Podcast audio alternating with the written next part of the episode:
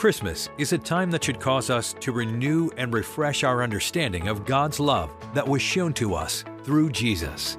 This message is the first in the series, Come Let Us Adore Him. The message is entitled, The Heart of Worship. Here is Pastor Dale O'Shields.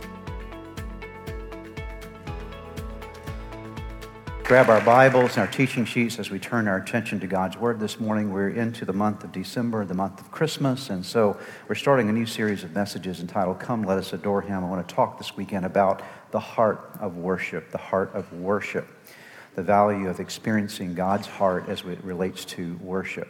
You know, one of the most important parts of your life is your heart. That's what we're going to talk about today. When we think about Christmas, we must understand that Christmas really is all about worship. It's not about all the gifts that we give and the things that we experience from a holiday standpoint. Really, Christmas is a holy day. It's a representation of the fact that Jesus came from heaven to earth to give his life for us. And so Christmas calls us to experience this thing called worship. And according to the Bible, worship has a beginning point in your life. Everybody is a worshiper of something. People will talk at times about the fact, well, I'm not really a, a churchgoer, I'm not a worshiper. Well, everybody is a worshiper of something. Whoever you put first in your life or whatever you put first in your life is what you worship. And it's what we want to learn this, this month together is how do we really worship God? How do we really give him our best? And Jesus gives us insight to this in Matthew, chapter, excuse me, Mark chapter twelve, beginning in verse number twenty-eight, where he gives us this very important statement. One of the teachers of the law came and heard them debating, that's Jesus and these teachers of the law. Noticing that Jesus had given them a good answer, he asked him, of all the commandments, which is the most important? The most important one, answered Jesus, is this, hear, O Israel, the Lord our God, the Lord is one. Love the Lord your God with all your heart, with all your soul, and with all your mind, and with all your strength. The second is this, love your neighbor as yourself. There is no commandment greater than these. I want you to notice that Jesus, when he was asked the question, what is the most important commandment that you and I can obey? He said, you're to do this. Understand that God is one. You're to love him with all your heart, your soul, and your mind, and your strength. I want you to notice where Jesus started when it came to worship. He said, love God with all your heart. It begins with the heart. All of worship starts with the heart. To be able to experience God at the level that he desires for you to experience him, it's not something that happens externally. It's something that first and foremost happens internally. And so I'm going to share with you this weekend four things that will help us to make sure that our hearts are properly, properly prepared in this Christmas season, but not just for this season, but for our entire life, that we'll learn to worship God with our hearts. The first thing I want you to note from Scripture is that God longs for your heart. God is longing for a relationship with you at a heart level. When you study this word heart in the Bible, you'll discover that it's found in your English Bibles over seven hundred times, heart or hearts. This word is a very pervasive word in Scripture. And the word heart really refers to the innermost part of your being, the deepest part of your life. It is the seat of your, your emotions, the seat of your thinking, the seat of your personality. It's the core of your being. It's from which every aspect of your life will flow, as we're going to see in just a few moments.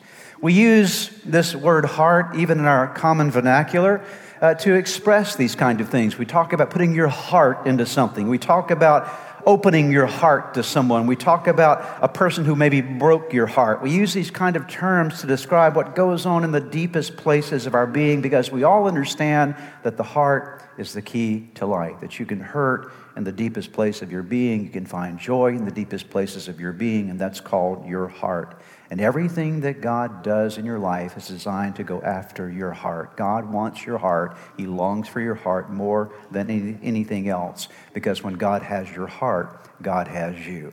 When God is first place in your heart, he's first place in your life. Listen to Proverbs twenty-three, verse twenty-six. As though God the Father is speaking to you and me today, my son or my daughter, give me your heart. Let your eyes delight in my way. So here's this appeal from God. I want your heart.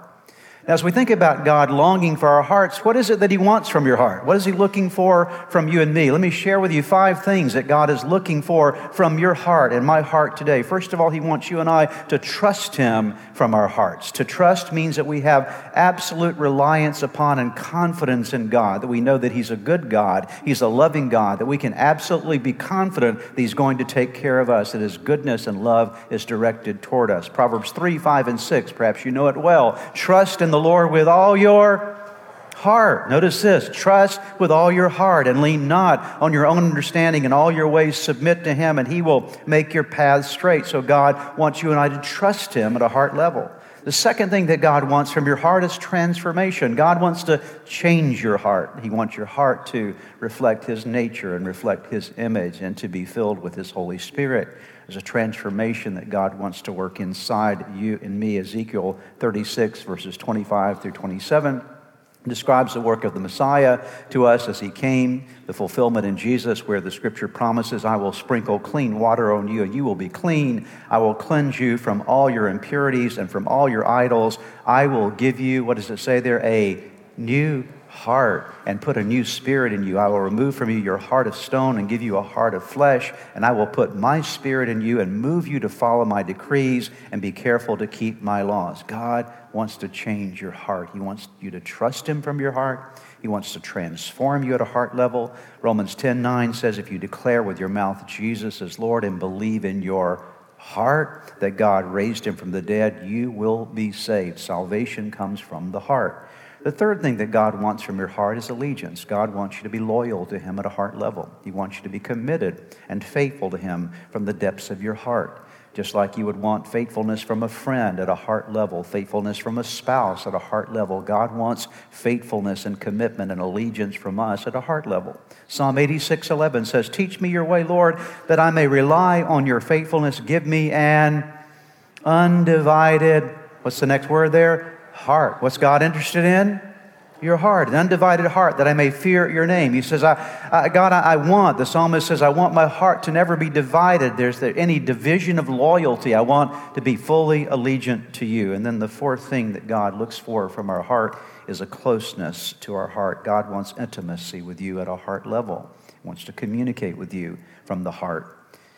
In Matthew fifteen, verses eight and nine, Jesus speaks of a group of people who are worshiping externally but did not have a relationship with him at the heart level, at a close, intimate level. He said, these people say they honor me, but their hearts are far away. Their worship is worthless, for they teach their man-made laws instead of those from God. Jesus said, I've seen people who are able to worship, but it's only external. It doesn't come from the heart. Their lips are worshiping, but their hearts are far away from me.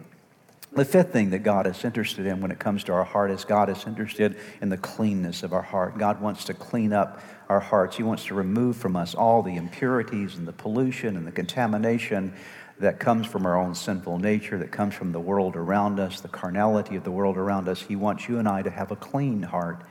As the psalmist prayed, the psalmist David prayed this prayer after his sin with Bathsheba. Bathsheba, he comes to the place of repentance in his life, and he prays these words in Psalm fifty-one, verse ten, create in me a new clean heart, O God. Fill me with clean thoughts and right desires. So the psalmist is saying, God, I need you to clean me out at the heart level, not just at some superficial level, but get down into the deepest places of my, my being and clean me up on the inside. And even Jesus said in the Beatitudes in Matthew five eight, God blesses those whose hearts are pure or clean, for they will see God. The first thing that I want you to remember this weekend as we're heading into Christmas and really for the rest of your life is that God longs for your heart. When God looks at you and me, what he wants is a relationship with you at a heart level. The second thing is that your heart has a current condition.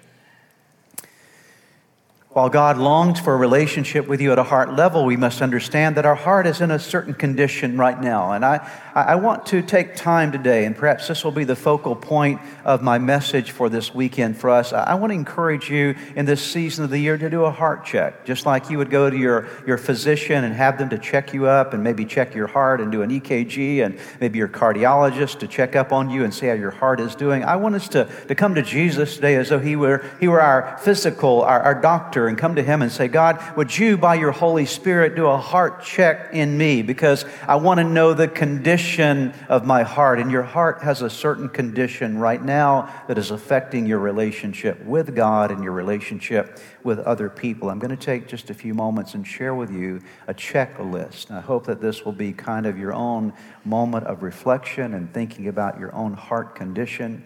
And maybe some of these uh, conditions will apply to you today. And the first condition that can be a negative condition in your heart is that you and I can have a hard heart, a heart that's grown hard and uncaring and distant toward God and others. The world that we live in is a very hard place, and the experiences that we have in life are hard at times. If we're not careful, what's hard on the outside makes us hard on the inside. And the hardness of our heart causes us to distance ourselves from God and distance ourselves from other people. And that's why the Scripture says in Hebrews three fifteen, remember what it says today when you hear His voice, don't harden your hearts as Israel did when they rebelled. Can I ask you this morning, as you do a little bit of a heart check in your own life, is your heart hard? Has there come a point where you've allowed a callousness and uncaring to happen in your heart toward God and toward other people? Have you distanced yourself from God? Have you distanced yourself from the people of God? Is there something that has caused your heart to grow hard? The second condition the Bible speaks of that's a negative condition of the heart is a hopeless heart, a heart that has lost hope, hope for your future, that you've gotten to the place of saying, you know, there's not really much hope for what, what lies ahead for me. I don't have a, a sense of expectation about my life, as though perhaps God doesn't really have a future for me. And there's some people that are walking around and they may be even professing a faith externally, but they've lost the hope internally that life has and God has something for them in the days to come. That's why Proverbs thirteen twelve uh, goes to the issue here where it says that hope deferred makes the heart, what? Makes the heart sick, but a dream fulfilled is a tree of life. That when your hope is deferred, that is, what you're longing for is put off, it doesn't look like it's ever going to, to, uh, to arrive on the horizon of your life, it can make your heart sick. And there's some of us that perhaps we may have a hard heart, or for some of us today, perhaps you have a hopeless heart, you've lost your hope. Thirdly, is a wounded heart. A heart that's carrying pain. There are lots of people that are walking around and they may be smiling externally, but they're crying on the inside because deep down in their soul, they're carrying pain deep within them at a heart level that perhaps no one else except God knows about. And that pain can weary you. It can wear you out. It can frustrate your life. It can limit your life in so many different ways. That's why we have this tremendous promise in Proverbs, oh, excuse me, Psalm thirty-four, verse eighteen, where it says, the Lord is close to the brokenhearted, or the people who have a heart that is filled with pain. He rescues those whose spirits are crushed. So God cares about people with wounded hearts. If you have a wounded heart, you can't worship God effectively with a wounded heart. The fourth one that I'll mention here, and we're going through this, I hope you're looking at this as a checklist for your own life today. Do you have a hard heart? Do you have a hopeless heart? Do you have a wounded heart? And the fourth one is, do you have a lukewarm or do you have a cold heart? You know, sometimes when it comes to our relationship with God, it's not as though we've we've really lost our relationship with God. We're just not as passionate about it as we used to be. There was a time in our life that we were really on fire for God. That's a phrase that we use sometimes. There was something that burned in us that said, no, I love God. I want to serve Him with all of my being. But over time and given circumstances that happen, we sort of lose that, that passion for God and that passion for serving God. And we either become lukewarm on the inside or cold on the inside. When Jesus spoke to John the Apostle on the Isle of Patmos in the book of Revelation, it's recorded, He sent seven letters to seven churches, and one of those churches was the church at Laodicea. And to the church at Laodicea, Jesus sent these words, I know all that you do. I know that you're neither frozen, that's cold in apathy, nor fervent with passion. How I wish you were either one or the other, but because you're neither cold nor hot, but lukewarm. Notice that phrase, lukewarm. Notice these words, I'm about to spit you from my mouth. Isn't that a very powerful statement? Jesus said, I've looked at your heart. I've checked your heart out. I've checked the temperature of the passion of your heart, and I've realized that That, that that you're not either hot or cold, but you're just lukewarm. You've come to that place where you've lost your passion for me, and it, it really is the kind of thing that is sickening to me because I want you to be either hot or cold, either in or out. And of course, the preference there is to be passionate in our relationship with God. And so, do you have a lukewarm? Do you have a cold heart today? The fifth thing that I'll mention here from Scripture is you can have an anxious or a fearful heart, and that will affect your relationship with God. A heart that's influenced and controlled by anxiety and worry and fear. When worry and fear get into your heart, it affects your worship. You can't worship well when you're worried. You can't worship well when you're afraid. You can't worship well when you're carrying inside of you all the feelings of intimidation of the world around you. Proverbs twelve twenty-five, anxious hearts are very heavy. Anxious hearts are very heavy, but a word of encouragement does wonders. John fourteen, verse one, Jesus said, don't let your hearts be troubled. Don't let your hearts be troubled. Trust in God. Trust also in me. And so, again, the question for us, how, how about your heart? Are you, are you carrying lots of worry? Are you carrying anxiety and fear inside that's affecting your worship? The sixth thing would be an angry or a bitter heart. Again, this is a checklist. How are you doing? What's the condition of your heart? Your heart's in a certain condition right now. And you can have an angry heart. You can have a bitter heart. The world that we live in today is a very angry place, a lot of bitterness that pervades the culture in which we live today, and it can pervade our lives as believers if we're not careful. And when anger gets into your heart, it does a lot of bad things to you. When bitterness gets into your soul, into your spirit, into your heart, it can affect you. And some people are angry about something in life. They may be angry at God, they may be angry at themselves, they may be angry at another person, but they're carrying this, this, this sort of undercurrent of anger and bitterness inside of them that's affecting their capacity to serve God and worship God, to love God with their hearts, because a part of their hearts is contaminated with anger and bitterness. The writer of Hebrews, inspired by the Holy Spirit, gives us these words in Hebrews twelve fifteen. Watch over each other to make sure that no one misses the revelation of God's grace, and make sure no one lives with a root of bitterness sprouting within them, which will only cause trouble and poison the hearts of many. It not only poisons your heart, anger does, but it poisons the hearts of people around you. The seventh one that I'll mention here would be an unbelieving heart.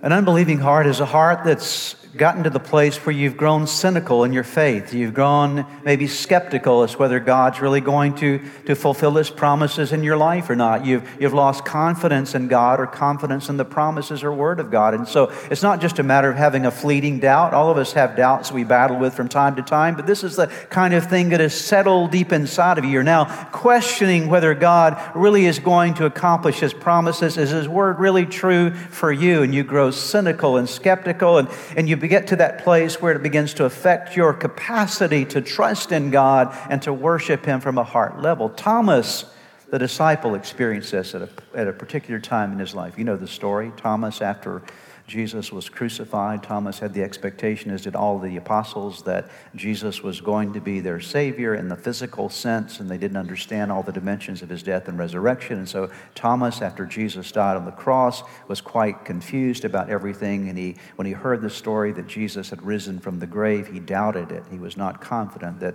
Jesus, in fact, had done so, and he began to let skepticism and cynicism settle into his soul. He became a doubting person. That's why we refer him as doubting Thomas, until Jesus showed back up in his life and revealed His scars to him and proved to him that He was who He said He was, and in that moment drove the doubt out of Thomas's life.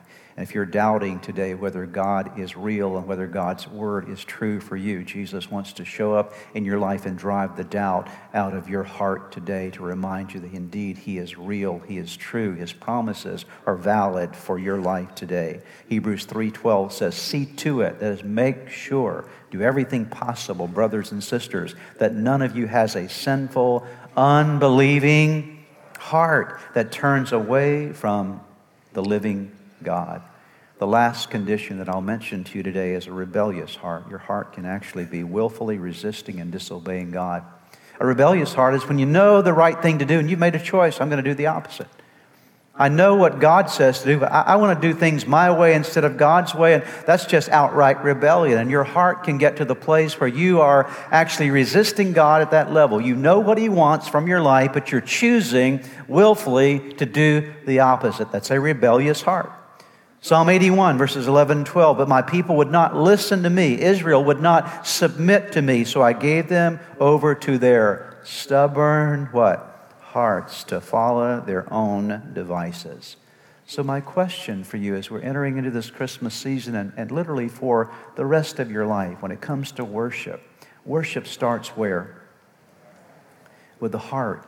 Worship doesn't start with the external things that you do. Worship starts with the heart. If your heart is not where it needs to be, you can do all the external things. You can clap your hands and sing the songs and lift your hands and do all those wonderful things that go along that we think of with worship. We can go through the forms and the rituals of worship. But if your heart is not where it needs to be, then you're not, you're missing the essence of what worship is all about. And God longs for your heart. God says, I want a relationship with you at a heart level, and I want to get down into the core of your being, and I want to make sure that you understand the condition of your heart so that I can help you with that condition.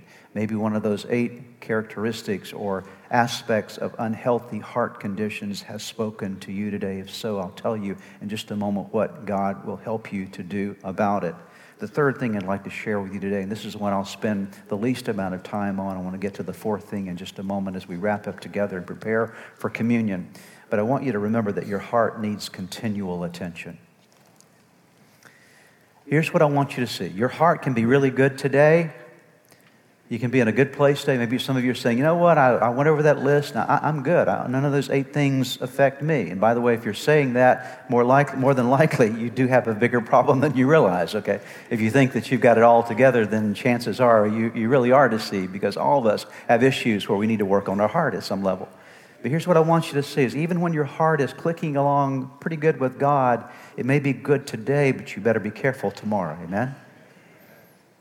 And you may be good for this week, but you, you need to be careful next week. It might be good this month, but you need to be careful next month, because the devil is after your heart. The devil knows if I can get into your heart, if I can plant seeds of anger or bitterness or hardness or rebellion or any of those eight things, if I can get anywhere in your heart, the enemy knows if I can get in there in your heart at some level, I get a foothold in your life. And this is how we get strongholds developed inside of us. A stronghold is not some demon out and externally attacking us necessarily. It's the adversary getting a place in our heart, a place of connection inside of us, and building a stronghold, where it's a, a string, if you will, attached to some dimension of our heart. And he pulls on that string and he begins to manipulate our life. Life toward destruction. And so you have to realize that although your heart may be in a good place today, you need to give continual attention to your heart. You can never stop paying attention to your heart, because your heart is affected every day by what you see, by what you hear, by what you think, by what you do, by what other people say and do, by what you say to yourself, your own self-talk. It's, it's affected by what you focus on. Your heart is always being impacted by the things that are going on around you. And if the devil knows that your heart is the most important thing that God longs for, what do you think he's going to go after? He's going to go after your heart at some level. Take a look at these verses. These are some verses that remind us of the importance of continually paying attention to our heart. Psalm one thirty-nine, verses twenty-three and twenty-four. It's a tremendous prayer to pray. Search me, O God, and know my heart. Test me and know my anxious thoughts. Point out anything in me that offends you, and lead me along the path of everlasting life. The psalmist said, God, I want you to search me in and know my heart. Help me to understand what's going on at the heart level. Test me and make sure that my heart is where it needs to be. Why? Because uh, Jeremiah seventeen, nine and ten tells us the issue with our heart. The human heart is the most deceitful of all things and desperately wicked. Who really knows how bad it is? The reason that we need God to search our heart is because you can't trust yourself to search your own heart, because you don't know what's in your heart. Only God knows what's in your heart, and only God can reveal what's in your heart. And our hearts are extremely wicked and very deceptive, and we can be deceived by our own heart. And that's why verse ten says, but I, the Lord, search all hearts and examine secret motives. I give all people their due rewards according to what their actions deserve. Proverbs four twenty-three, would you read it together with me aloud and loudly? Let's all read together. Above all else, guard your heart, for everything you do flows from it. You ought to circle that verse on your notes. You ought to highlight it. You ought to cut it out and paste it on your forehead. Do something with it, whatever you need to do to remember that verse. Above all else, guard your heart, for everything you do flows from it. Notice Ephesians six sixteen. Listen to this verse. I'm going to read it from the Passion Translation. Here in this passage, Paul is talking about the, the, the enemy's attacks against us. He's talking about the, the, the, the, the armor that we have to protect us, the spiritual armor. And he says, in every battle, take faith as your wraparound shield, for it is able to extinguish the blazing arrows coming at you from the evil one. Notice that phrase, the blazing arrows, or one translation says the flaming arrows of the evil one. I want you to think about this with me for a moment. When the enemy comes after you, what does he want to get at in you? Come on, help me out. What? The enemy says, I want to get a place in your God. If God longs for your heart, I want to get a place in your heart. I want to get some kind of access to your heart. If I can plant hardness there, or lukewarmness, or bitterness, or any of those things, hopelessness, anxiety, worry, any of those things we talk, if I can get in there, the adversary thinks, I'm going to shoot a flaming arrow at you to find ways into your heart. Through your thinking, through what you experience around you, he gets access to your heart. That's why Paul says you need to carry a shield of faith around with you, because the shield of faith is able to extinguish all the flaming arrows of the evil one. Think about this for a moment. What does a flaming arrow do? A flaming arrow, when it lands on a target, what does it do to that target? It ignites a fire. Exactly right. If you were to shoot an arrow toward a building that was a flaming arrow and it landed on something combustible in that building, it would create a fire. And so the enemy says, I want to shoot a flaming arrow into your life in some way so that when I get into your heart, I can start a fire there. I can start something burning inside of you that will be destructive to your life. And that's why Paul said you need a you need a shield of faith against the flaming arrows of the evil one, so that where do you carry a shield? You carry a shield and it guards your heart. It keeps you protected at a heart level because the adversary is coming after your heart. Dear ones, let me tell you, don't ever leave home any day without your shield. Amen? Don't leave home without your armor on. Don't walk into the world around you without your armor on. You need that shield every day of your life. You need to guard your heart continually, because although it may be good today, there's a flaming arrow coming your way tomorrow, and you need your shield up to protect you against that. Let me bring you to the final point today. This is where I want to give you some tremendous hope for your life today, and that's this: unhealthy hearts can be healed. Here's the good news. All of us have issues in our heart at some level, if we're honest with God. I'm going to come to that in a moment. You have things in your heart that need to be addressed. But your heart can be returned to God today. Your heart can be redeemed by God today. Your heart can be restored. Returned, redeemed, and restored. Say those words with me. Returned, redeemed, and restored. You're not going to experience the redemption, the restoration without, what's the word? First word? Return. You've got to return to God with your heart. And when you return to God with your heart, then God redeems your life.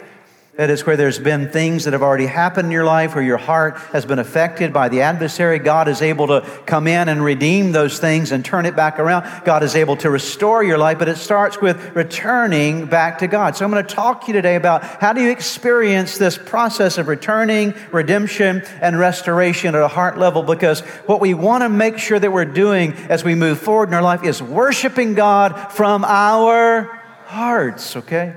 God wants the worship of your heart. Love the Lord your God, your God with all your heart. And then he says soul, mind, and strength. But it starts with the heart. And so how do we make sure that our hearts are returning to God and redeemed by God and restored by God today? How does this happen? Let me give you what I believe to be a very important sequence of things that will help you and I to stay on track in this regard. And there are five dimensions to this. I'm using the word heart as an acronym that perhaps will help you to remember how to process this in your life. Number one, you need to be honest. H stands for be honest with God about your current heart condition. You've got to tell God what's really going on with your heart. You're, not, you're never going to get better if you don't acknowledge your problem. Amen? If you don't come to God and say, God, I, I need to tell you that I've got an angry heart right now, or I've got a I've got a fearful heart, or I've got a rebellious heart, or I've got a hard heart, I've got a lukewarm heart. You've got to come to God and say, God, I'm just going to be really, really honest with you. I'm going to own up to what you already know about me.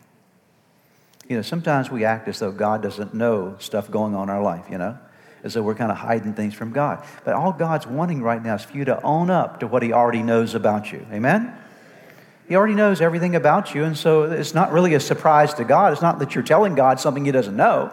God already knows the condition of your heart. He knows it better than you do. He's the only one that can really search your heart. What he's wanting you to, uh, you to do is to agree with him about what's really going on with you, okay?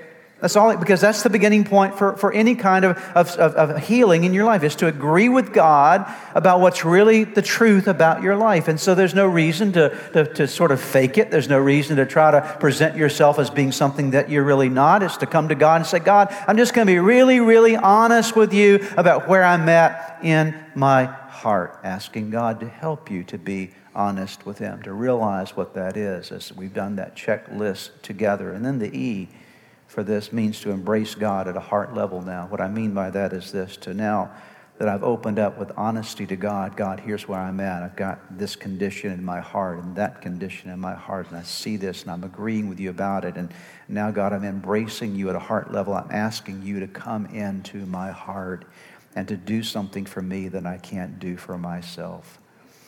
See, if you had a heart condition today, a physical heart condition, if you had, let's say, a, a blocked artery or some kind of physical heart condition, you couldn't operate on your own heart, could you?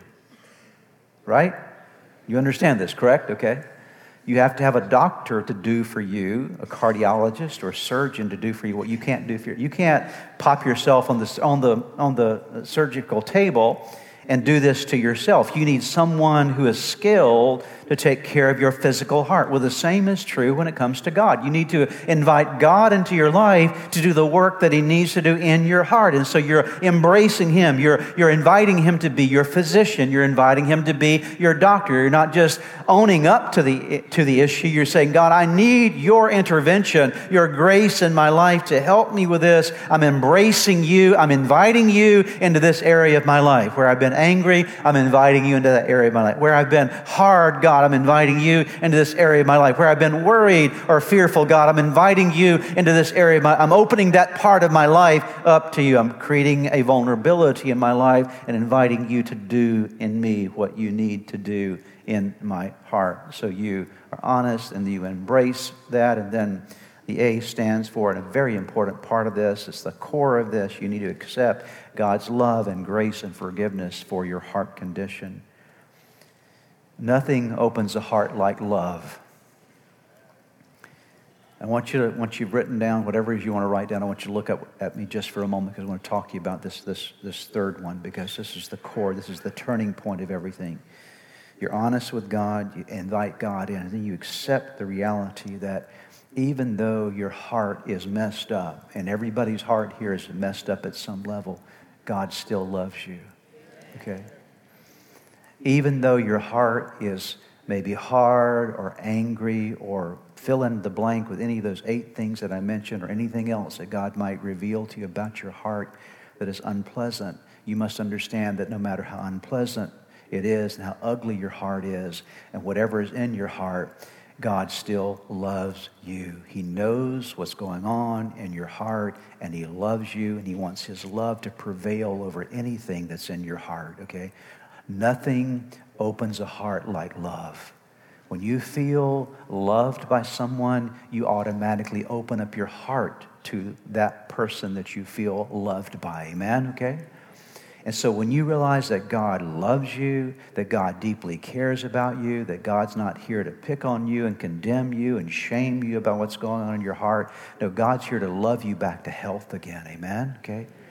He's able, he wants to bring his love into your life and bring restoration. I'll remind you of a story that I mentioned recently, and it's a great story in the Bible, and I could probably mention it every week. It's such a wonderful story that we all need to be reminded of. It's found in Luke chapter fifteen. It's a story of the prodigal son. I love this story. There's a young man who got something in his heart. Rebellion. He wanted to go away and do his own thing. So he went to his dad and said, Dad, I want my inheritance that you have for me. I want it now. Give me all the money that's due me. I'm heading out of here. I don't want to hang around home anymore. I'm going out. I'm going to do my thing. I'm going to have fun. I'm going to enjoy life. And so his dad gave him his inheritance. Read about this in Luke chapter fifteen. And so he goes out and he spends everything. He wastes everything. The Bible says in wild living. And he gets to the point where he's lost every bit of his inheritance. He has no more money, nothing else left at all. He has no way to feed himself. He has no way to sustain himself. And so he ends up taking care of pigs on a pig farm, serving a pig farmer, and eating the food the pigs were eating just to survive. And one day in the midst of this, he wakes up and says, you know what? I've come to my senses. I don't want to live this way anymore. I'm going to go back home to Dad's house. I don't deserve to be a son anymore, but maybe you'll at least take me back and let me be one of his servants. And so the Bible says that this young man started making his way home. And the scripture says of the father back at home that when he saw the son coming from a long distance away, that says a lot. It means this. It means that the father had been watching for that son. He had been hoping and longing for that son to come back home to him.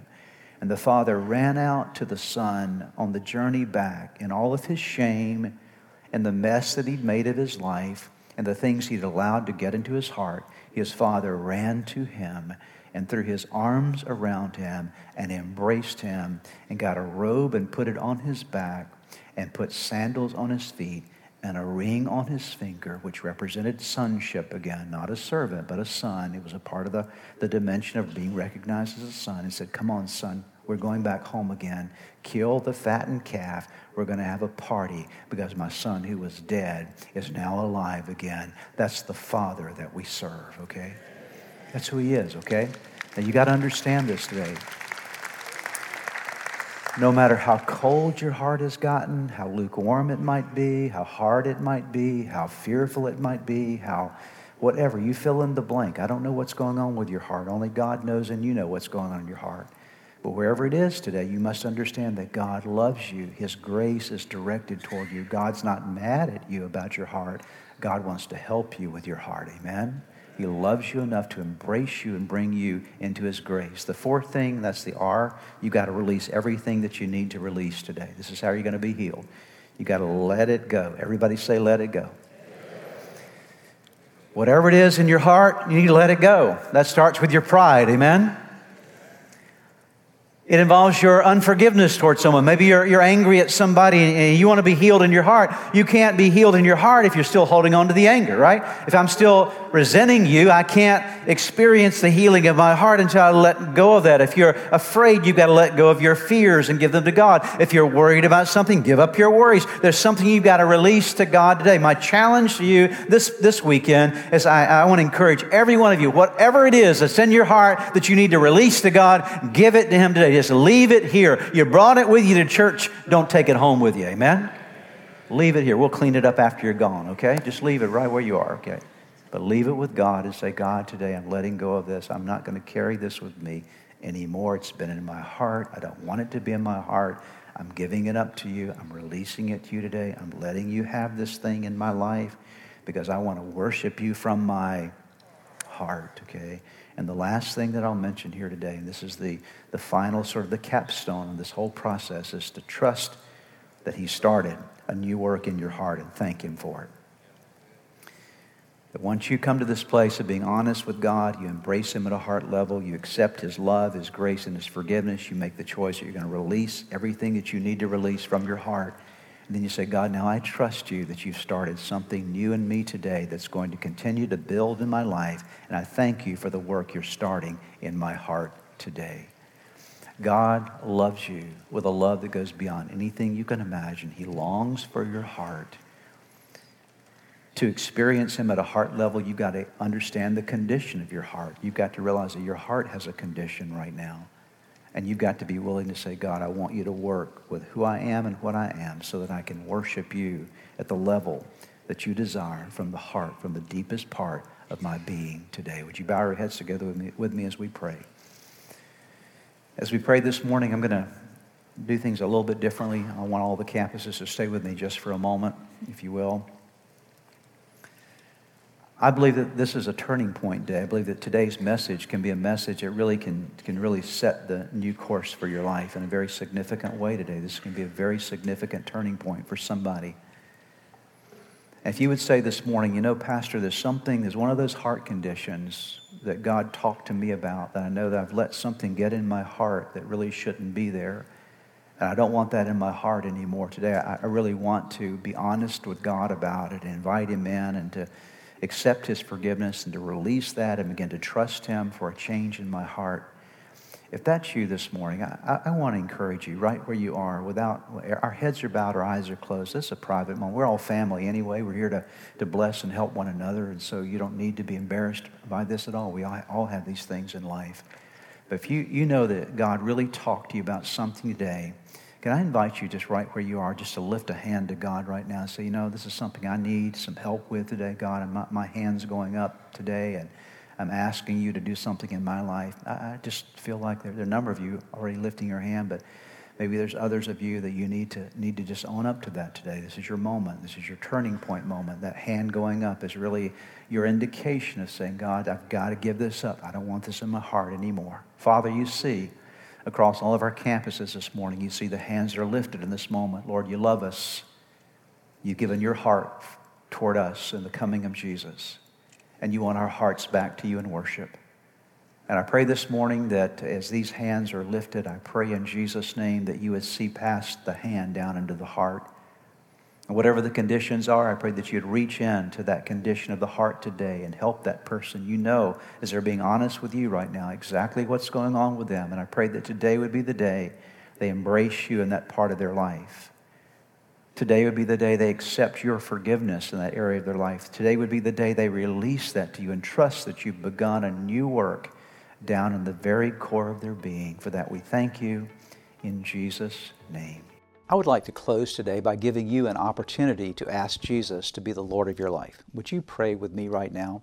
Right where you are, just simply bow your head with me, and I'm going to give you a prayer to pray, and you can simply speak this prayer out, whisper this prayer out, and from the sincerity of your heart, call upon God, and I promise you that He will hear and answer you. So let's pray together. Start by simply whispering the name Jesus. Let there come uh, from your heart just the declaration of His name. Say, Jesus, I know that, that I am a sinner, that I have fallen short with you. I'm sorry for all of my sins. Jesus, I believe in you. I believe that you are God's Son. I believe that you are the Savior of the world. I believe that you died on the cross for my sins. And I believe that you rose from the grave, that you are alive today. Now pray these words. Say, Lord Jesus, come into my heart. Come into my life. Forgive me of my sins. Give me a new start in you. I commit my life to you. In Jesus' name, amen. Now, if you prayed that prayer with me, I want to encourage you with a promise from God's Word that says that when we call upon God's name, we call upon the Son of God, there is salvation that comes to our lives. He changes us from the inside out, and you become a new creation. All things pass away, all things become new. And that's exactly what has happened to you today. Your next step really is to make sure that you get into a good Bible-believing church. And you begin to study God's Word, get God's Word in you, and to make sure that you get a copy of the Bible if you don't have one and begin to read it. Spend some time every day in prayer. And I would encourage you also to check out the resources on our website that will help you to get going in your relationship with Jesus. You can find them at church dash redeemer dot org. Get those into your hands. Get started in your new life with Jesus Christ. Thanks again for joining us today. May God bless you, and we look forward to seeing you next time. If you've prayed with a pastor today and made a decision to follow Jesus Christ, we have some resources for you on our website. Just go to church dash redeemer dot org slash a new you. We pray that this message was a blessing to you.